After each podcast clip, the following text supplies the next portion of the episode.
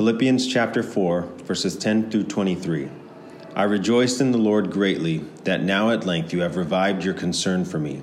You were indeed concerned for me, but you had no opportunity. Not that I am speaking of being in need, for I have learned in whatever situation I am to be content. I know how to be brought low, and I know how to abound. In any and every circumstance, I have learned the secret of facing plenty and hunger, abundance and need. I can do all things through him who strengthens me. Yet it was kind of you to share my trouble. And you Philippians yourselves know that in the beginning of the gospel, when I left Macedonia, no church entered into partnership with me in giving and receiving except you only. Even in Thessalonica, you sent me help for my needs once and again. Not that I seek the gift, but I seek the fruit that increases to your credit. I have received full payment and more. I am well supplied, having received from Epaphroditus the gifts you sent, a fragrant offering, a sacrifice acceptable and pleasing to God. And my God will supply every need of yours according to his riches and glory in Christ Jesus. To our God and Father be glory forever and ever. Amen. Greet every saint in Christ Jesus. The brothers who are with me greet you. All the saints greet you, especially those of Caesar's household. The grace of the Lord Jesus Christ be with your spirit. We're finishing up today a series in the book of Philippians, which I've really enjoyed uh, studying with you. Next week, we'll begin a new series. And the series that we're going to be doing is a short uh, series looking at good works. Um, and that is a tricky topic, but in Titus chapter 2, we're told that we are to be zealous for good works. And so we're going to be spending a few weeks looking at the things that Scripture calls us to be zealous for, uh, that it challenges us uh, in the area of good works, while still focusing all of our hope on the gospel of Jesus Christ. Good works do not save us, but yet they are the result of the salvation that God has given to us. And so I'm excited to do that next week. But this is a beautiful passage in Philippians to end this series. And before we come and study it together, let's turn and ask for God's help in prayer.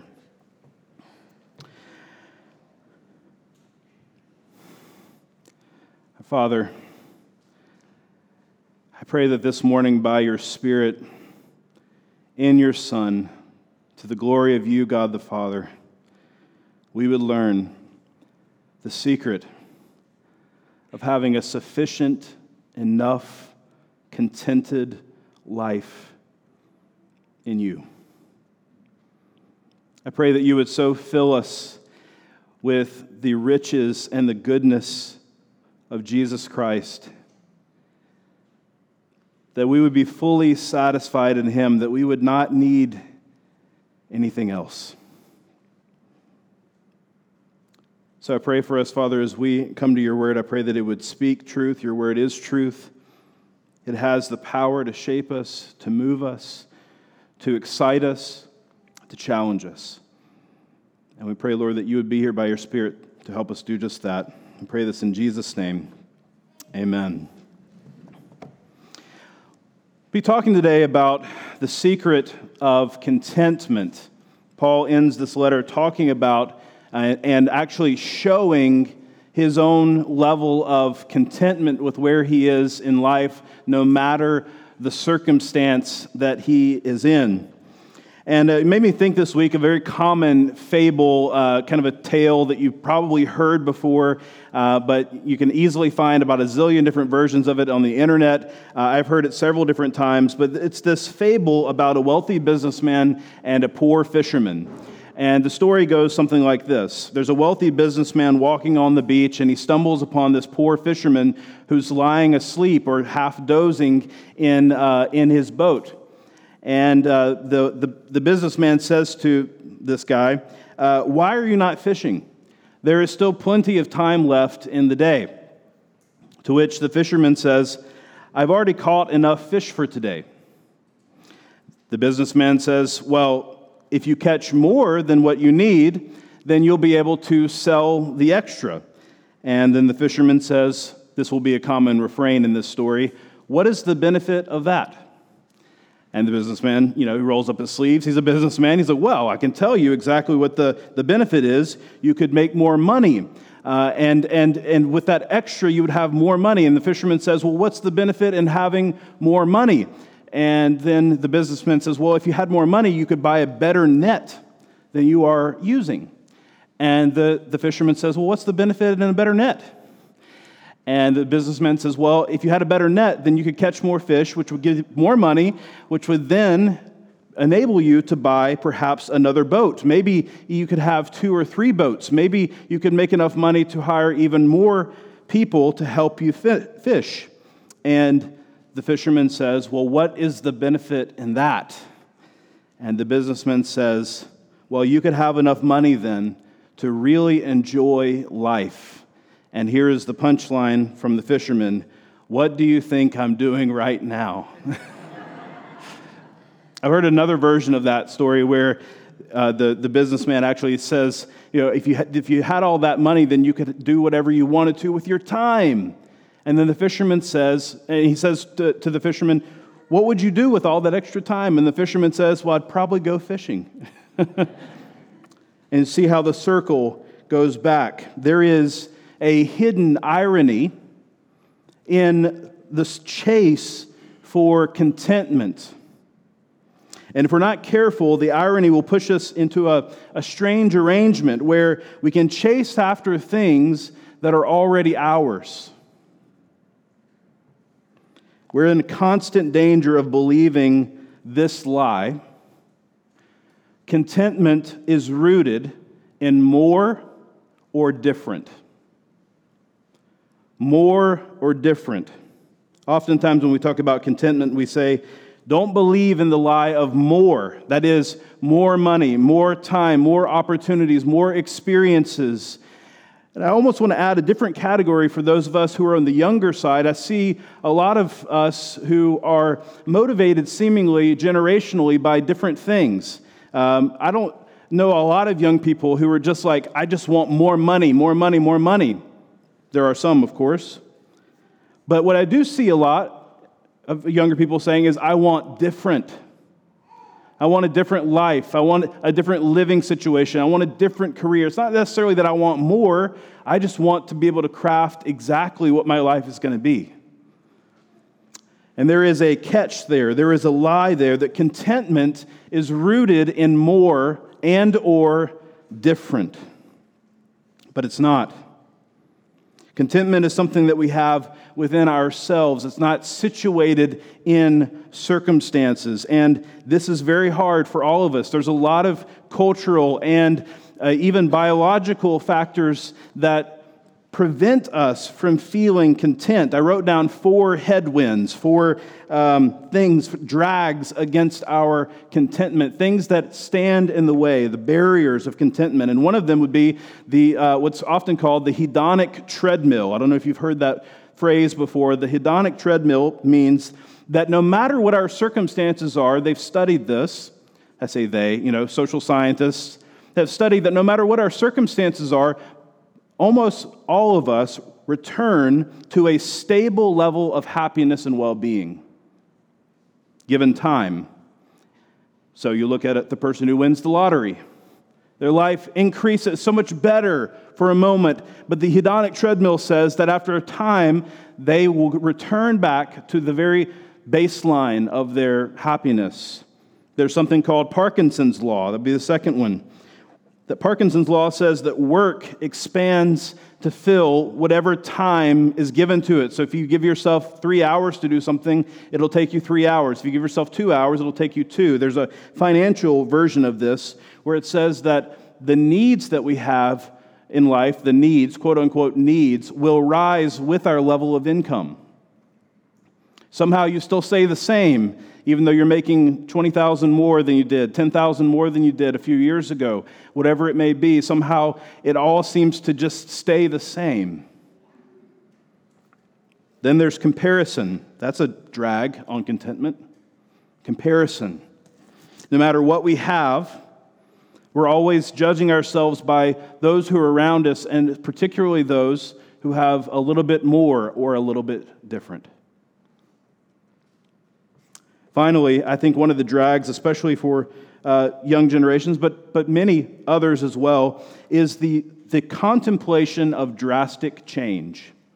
I think this is a barrier to contentment. What I mean by that is this there's a temptation for all of us that if I just do something different, if I change something, then my contentment will come. And we've, without knowing it, situated our contentment in a different living place, in a different house, in a different career, in a different family, whatever it may be. So, as we turn to Philippians 4, how do we find contentment with so many barriers against us? How do we do that? Paul addresses this question, and what I want us to see is two things. There's a secret we need to learn, and secondly, there are satisfactions we need to enjoy that are different than more and different. There's a secret we need to learn, and there are satisfactions we need to enjoy. So, first, there's a secret that we need to learn. Let me bury the lead for just a moment. I'm going to tell you what the secret is in just a minute. But, first thing I want us to see is this contentment is a learned behavior.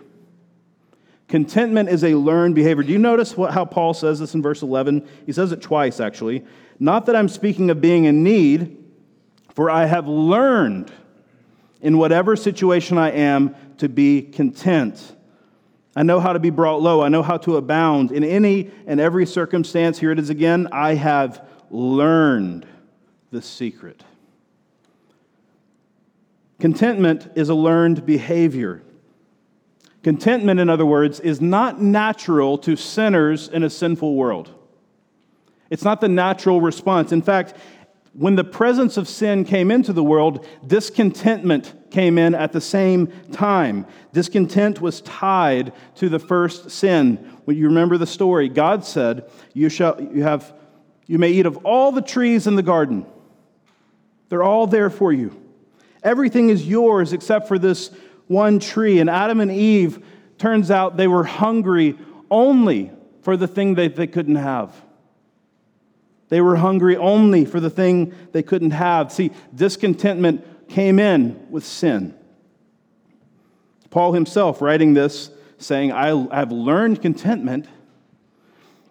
That's not a natural behavior for the sinner, Paul. Paul, if you know anything about his story, there was not enough education that he could get. There was not enough honor that he could accrue to his name. There's not enough zealousness for the righteousness of the law that he could attain. He wanted more and more.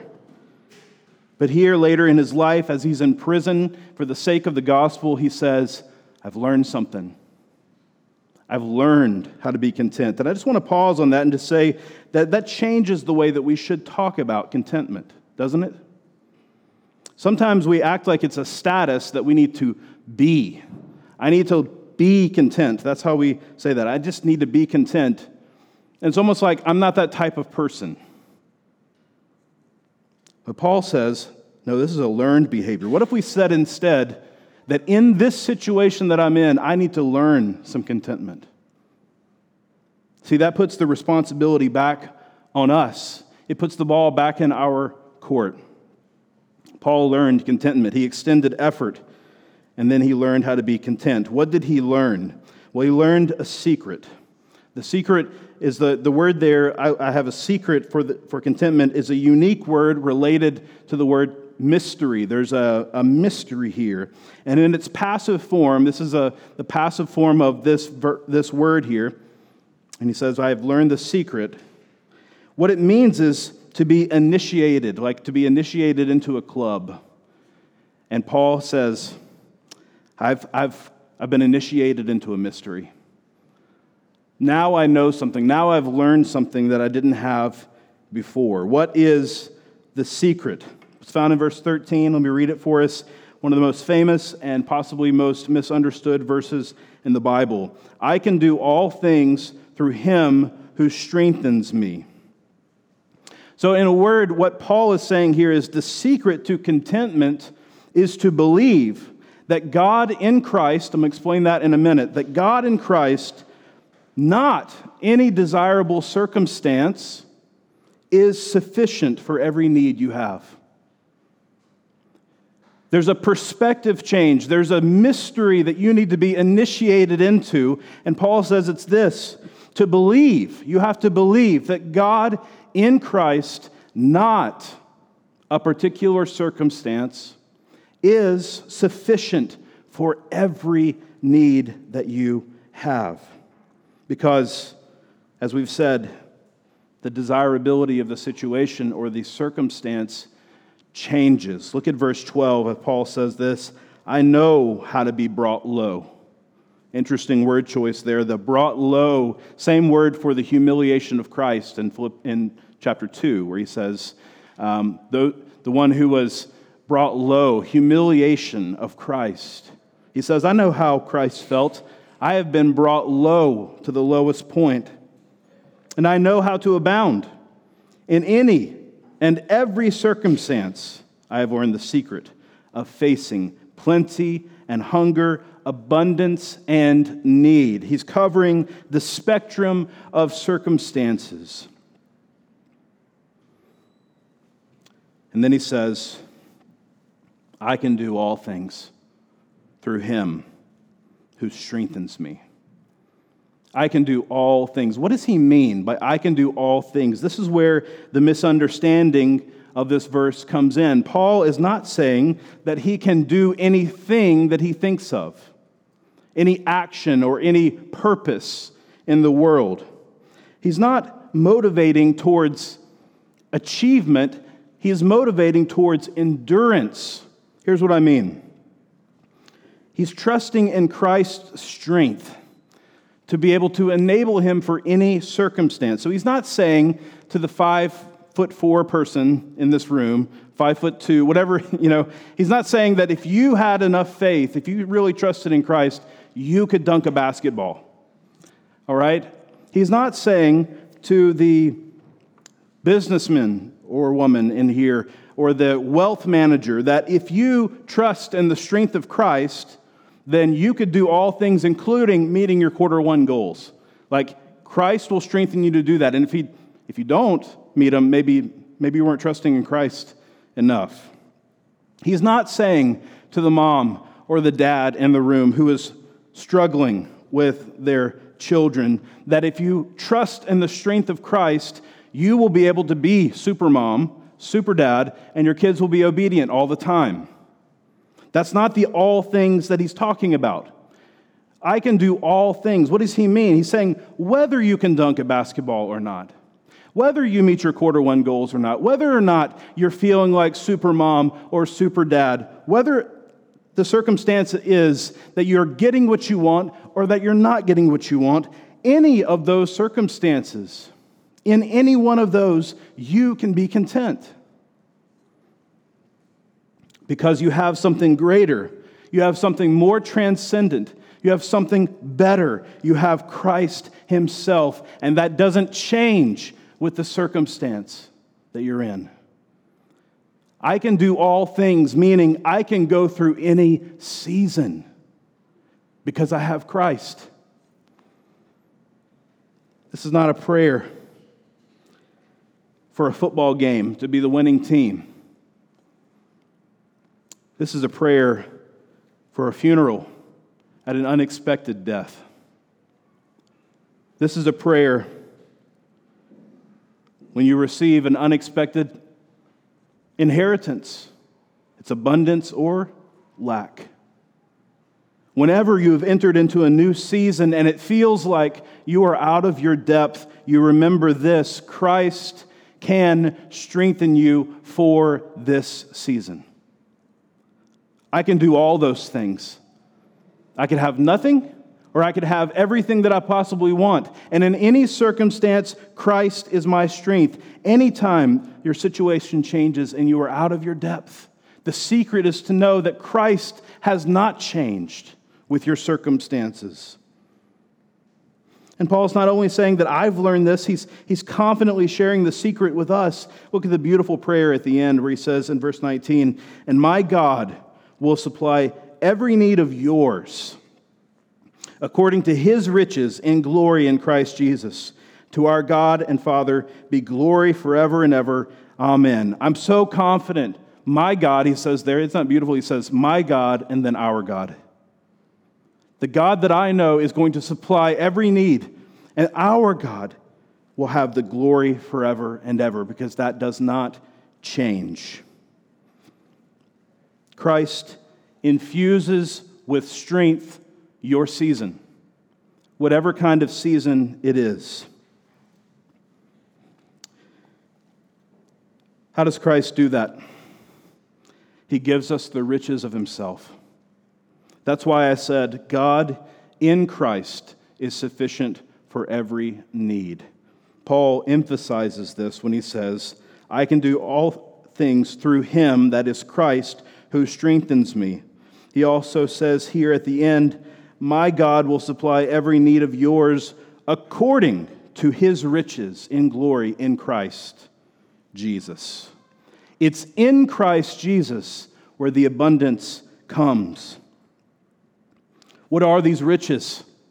This is everything that Christ offers us. This is his perfect life. This is his obedience to the Father. This is his being acquainted with sorrows on our behalf. This is his death on the cross. This is his intercession perpetually pleading to the Father on our behalf. This is his ascension into the heavenly places. This is his reigning and ruling for all of time, all of those riches are applied to us in the good news, in the gospel of Jesus Christ. In other words, you must come to Christ in order to be content. You must come to Christ in order to be content. The word content means sufficient, enough. And if it's rooted, if your desires and your hopes are rooted in anything else, it will not be sufficient. It will not be enough. Christ is the only sufficient one. And if you're waiting for more, or you're waiting for different to find contentment, you will be waiting all your life because contentment is only found in the riches of Christ Jesus. God in Christ gives us everything we need, and it means that literally everything else can be stripped away. It can be stripped away, like Job, who lost his family and his livelihood and his crops and some of his friends like Corrie ten Boom, lost everything for a season family members, money, time in a concentration camp. It's almost sometimes when we get pushed to those extremes that we see what we really are hoping in. And when we realize that it's Christ who's the only one that's sufficient. Malcolm Muggeridge, who was a British writer, earlier this century, um, became a Christian later in life. He says this beautiful thing in one of his books. It is precisely when every recourse this world offers has been explored and found wanting.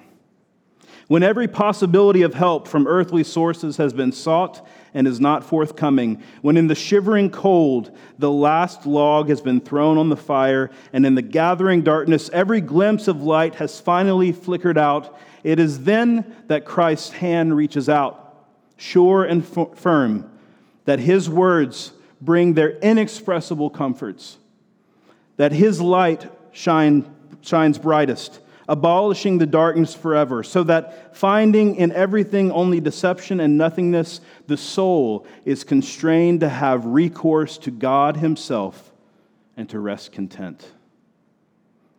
When every other recourse has been tried and found wanting, you return back to God and you see that this is the only place of real contentment.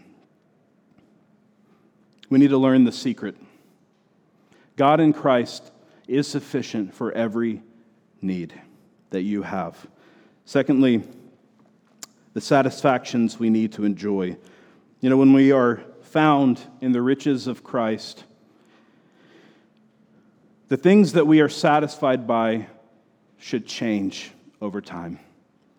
Over time, we should see the things that we enjoy are not so much rooted in more and different. What are they rooted in? I want to just highlight a few things from the way that Paul speaks to the Philippians. What are the things that, we, that he is enjoying here? Number one, other centeredness. Other centeredness. Do you notice the beautiful concern that Paul has for the Philippians and the Philippians have for Paul? It's all over this book, but Paul has written this and care for them. He loves this church. He's writing this encouraging letter to them. But then their concern for him, look at verse 10 I rejoiced in the Lord greatly that now at length you have revived your concern for me. You were indeed concerned for me, but you had no opportunity. Paul's in a bad circumstance in the prison, and, and the Philippians want to help him. And they're just looking for an opportunity to help him. And he says, I rejoice in that. Isn't that so good? To have somebody that cares for you, that they push pause on their own life and their own desires and their own search for contentment, and they were actually concerned about someone else. See, the need to satisfy our own longings consumes much of our energy when we are discontent.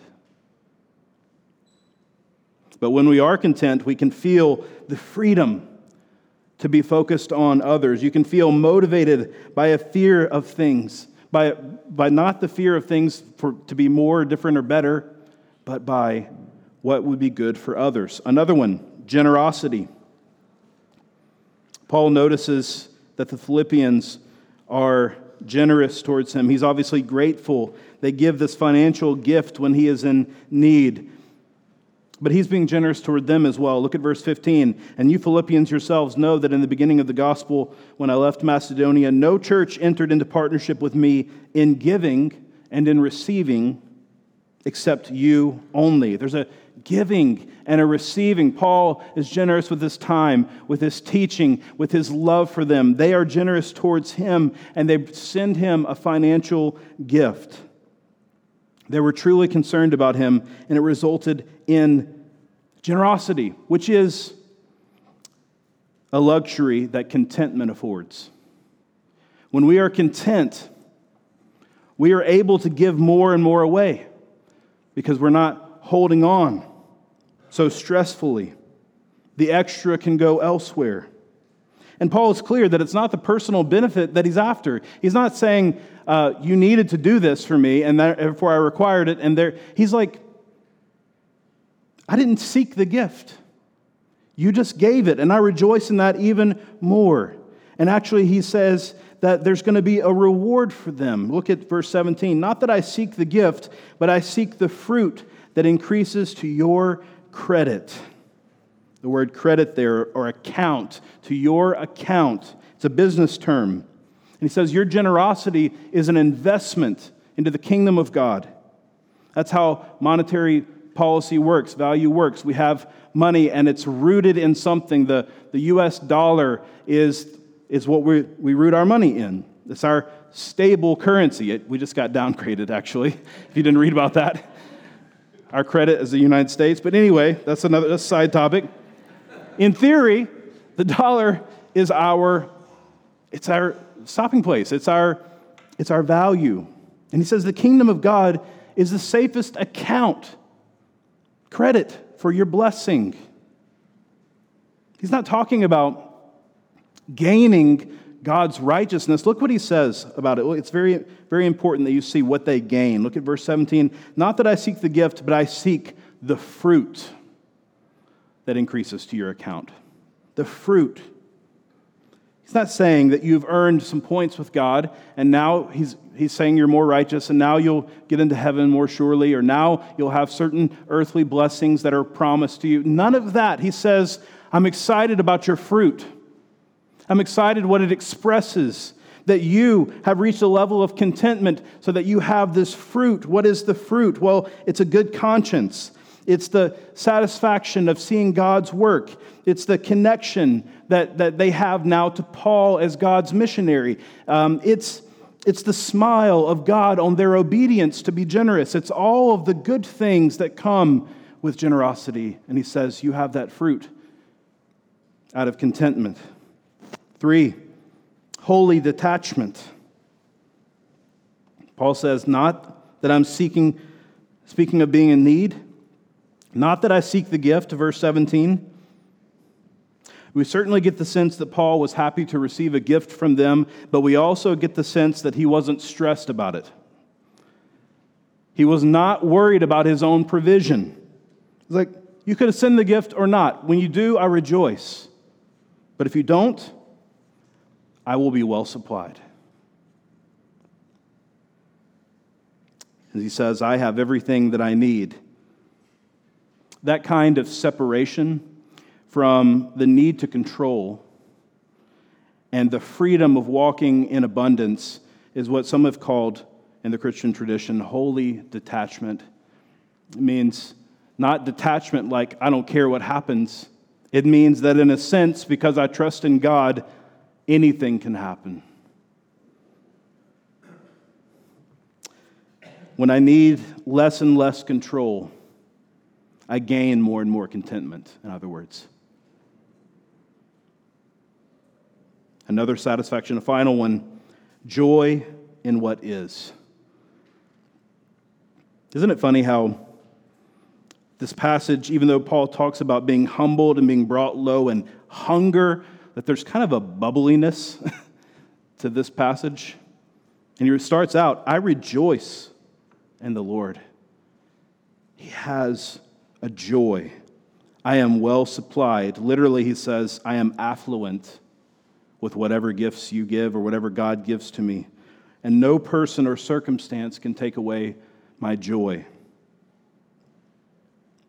Now, I'm not saying that we don't grieve in those times of hunger and loss, that there isn't a proper place for all of those things. But in retrospect, Paul is able to say, I saw something bigger.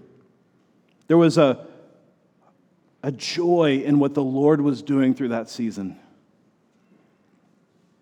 Let me say something that is so obvious, but it has powerful implications for our contentment if you think about it long enough. Think, think about this. Because we, we trust in a sovereign God who's in control of everything, whatever is, is the will of God. Whatever is, your circumstances, your relationships, your children, your job, whatever is, at least right now, is the will of God. He has ordained for you to be there. He knows exactly where you are.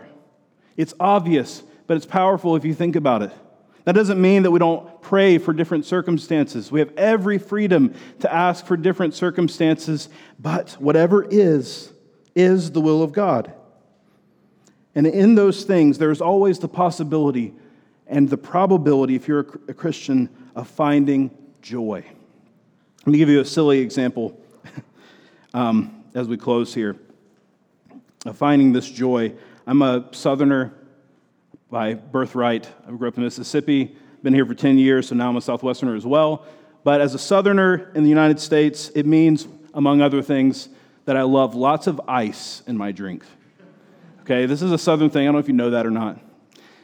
Southerners like a lot of ice, like very cold drinks. Um, for years and years, it was the will of God. Whatever is, is the will of God. for 10 years, probably, my wife and I and kids later were in houses rented or owned where the refrigerator did not have an ice maker. And yes, Told you it was silly. It's never seemed worth, you know, yes, we could have fixed it, but it was like an old refrigerator. So it's like, let's just save up the money and buy a new refrigerator later. And then we never did. And so we just lived in this place of not having the good thing. Well, a few years ago, when our refrigerator just had to be replaced, we bought another, another refrigerator with not one, but two ice makers. right? One in the top, one in the, in the bottom. And even still, there's a thrill, you know, like, but, but you know, there are seasons, of course, where I don't think about it at all. And I think like this has just become normal, the hedonic treadmill, right? I, I just have an ice maker now, where for years I didn't. And there's a level that returns to that. And then what Becca and I try to do is we remind ourselves. You remember when we were in the wilderness, you know?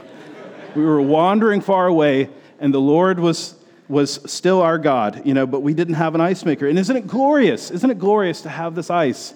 And I don't mean to trivialize this, but there is a joy to be had without ice, and there's a joy to be had with ice. There, there's satisfactions in both. There was, there was seasons of both. There is joy to be had no matter your circumstance. There is a joy in vacation. There is a joy in work. There's a joy in health and fitness, and there is a joy that you find in the hospital. And there is a joy in life and enjoyment of your children and youth, and there is a joy in age and in grief and in death. All the circumstances. There is a joy in everything when you have the secret.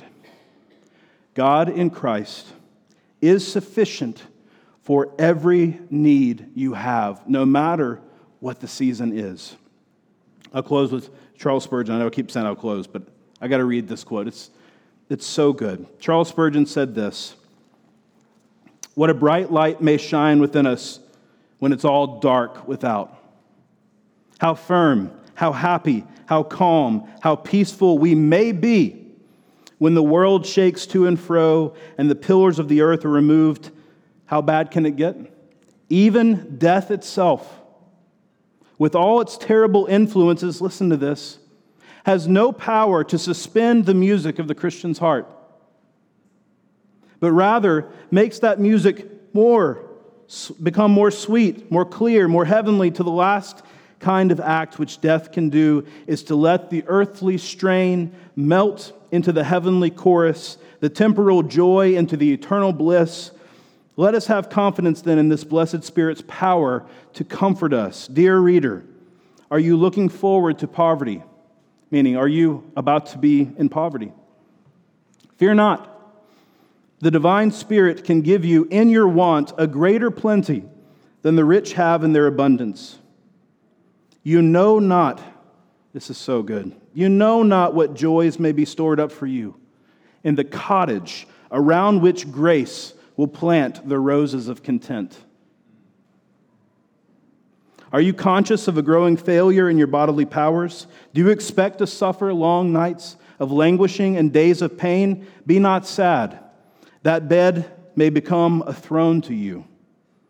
You little know how every pang that shoots through your body may be a refining fire to consume your dross, a beam of glory to light up the secret parts of your soul. In thee, he closes with a prayer, in thee, my God, my heart shall triumph, come what may of ills without. Be by thy power, O blessed Spirit, my heart shall be exceedingly glad, though all things should fail me here below. That's the secret. Though everything else fails me here below, I have something secure. Peter says, unperishable, set in heaven for me. It is Christ riches. God in Christ will give us everything that we need. Let's pray.